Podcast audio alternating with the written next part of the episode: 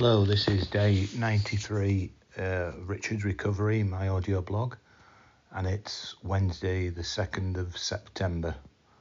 So today was my first use of a invalid toilet. Oh yes, my goodness, I am a fully paid up member now of the Invalid Club.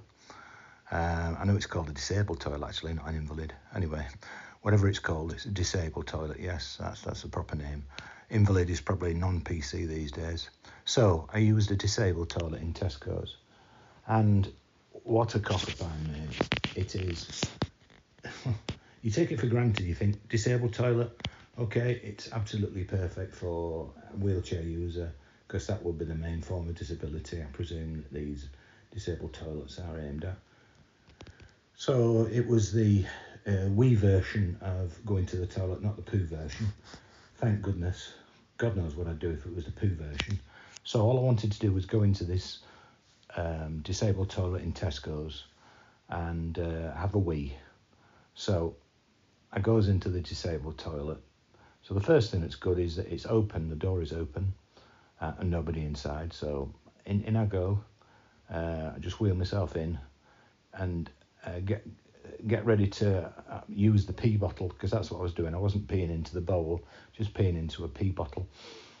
And then I realise as I'm getting the pee bottle out, I've pulled the door to, thinking that it, it closes, uh, as a lot of doors do when you pull them to, without locking them, that the door had sprung back open and I was halfway towards exposing exposing myself to the world, flopping my willy into the uh, pee bottle uh, and the door was bloody open.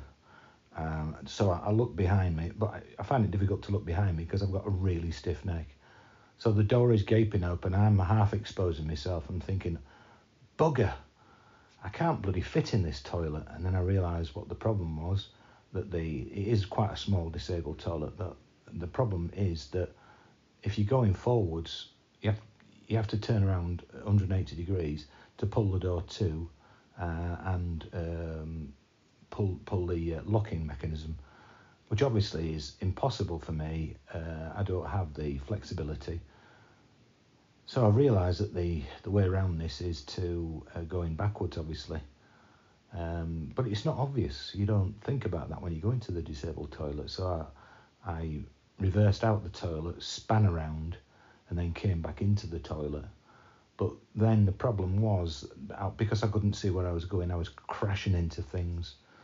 And all of this time, my bladder is, t- is saying, E-R, E-R, you're going to piss yourself, hurry up, bugger.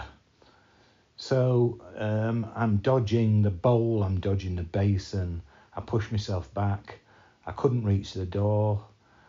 Finally, I manoeuvred myself so I could reach the door, pull the door to, and um, lock the door. And by this time, I am absolutely bloody desperate.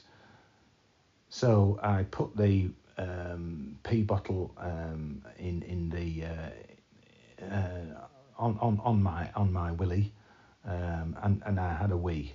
I must have been seconds away from wetting myself. Wetting yourself and pooing yourself goes with disability. Believe me, it is very easy to shit yourself and wee yourself it is not a very pleasant thing when you've got a weaker bladder like I've got, and you also have difficulty in just jerking out your privates because your bloody clothing is so tight on you um, without a zip, if you see what I mean. But anyway, I managed it eventually.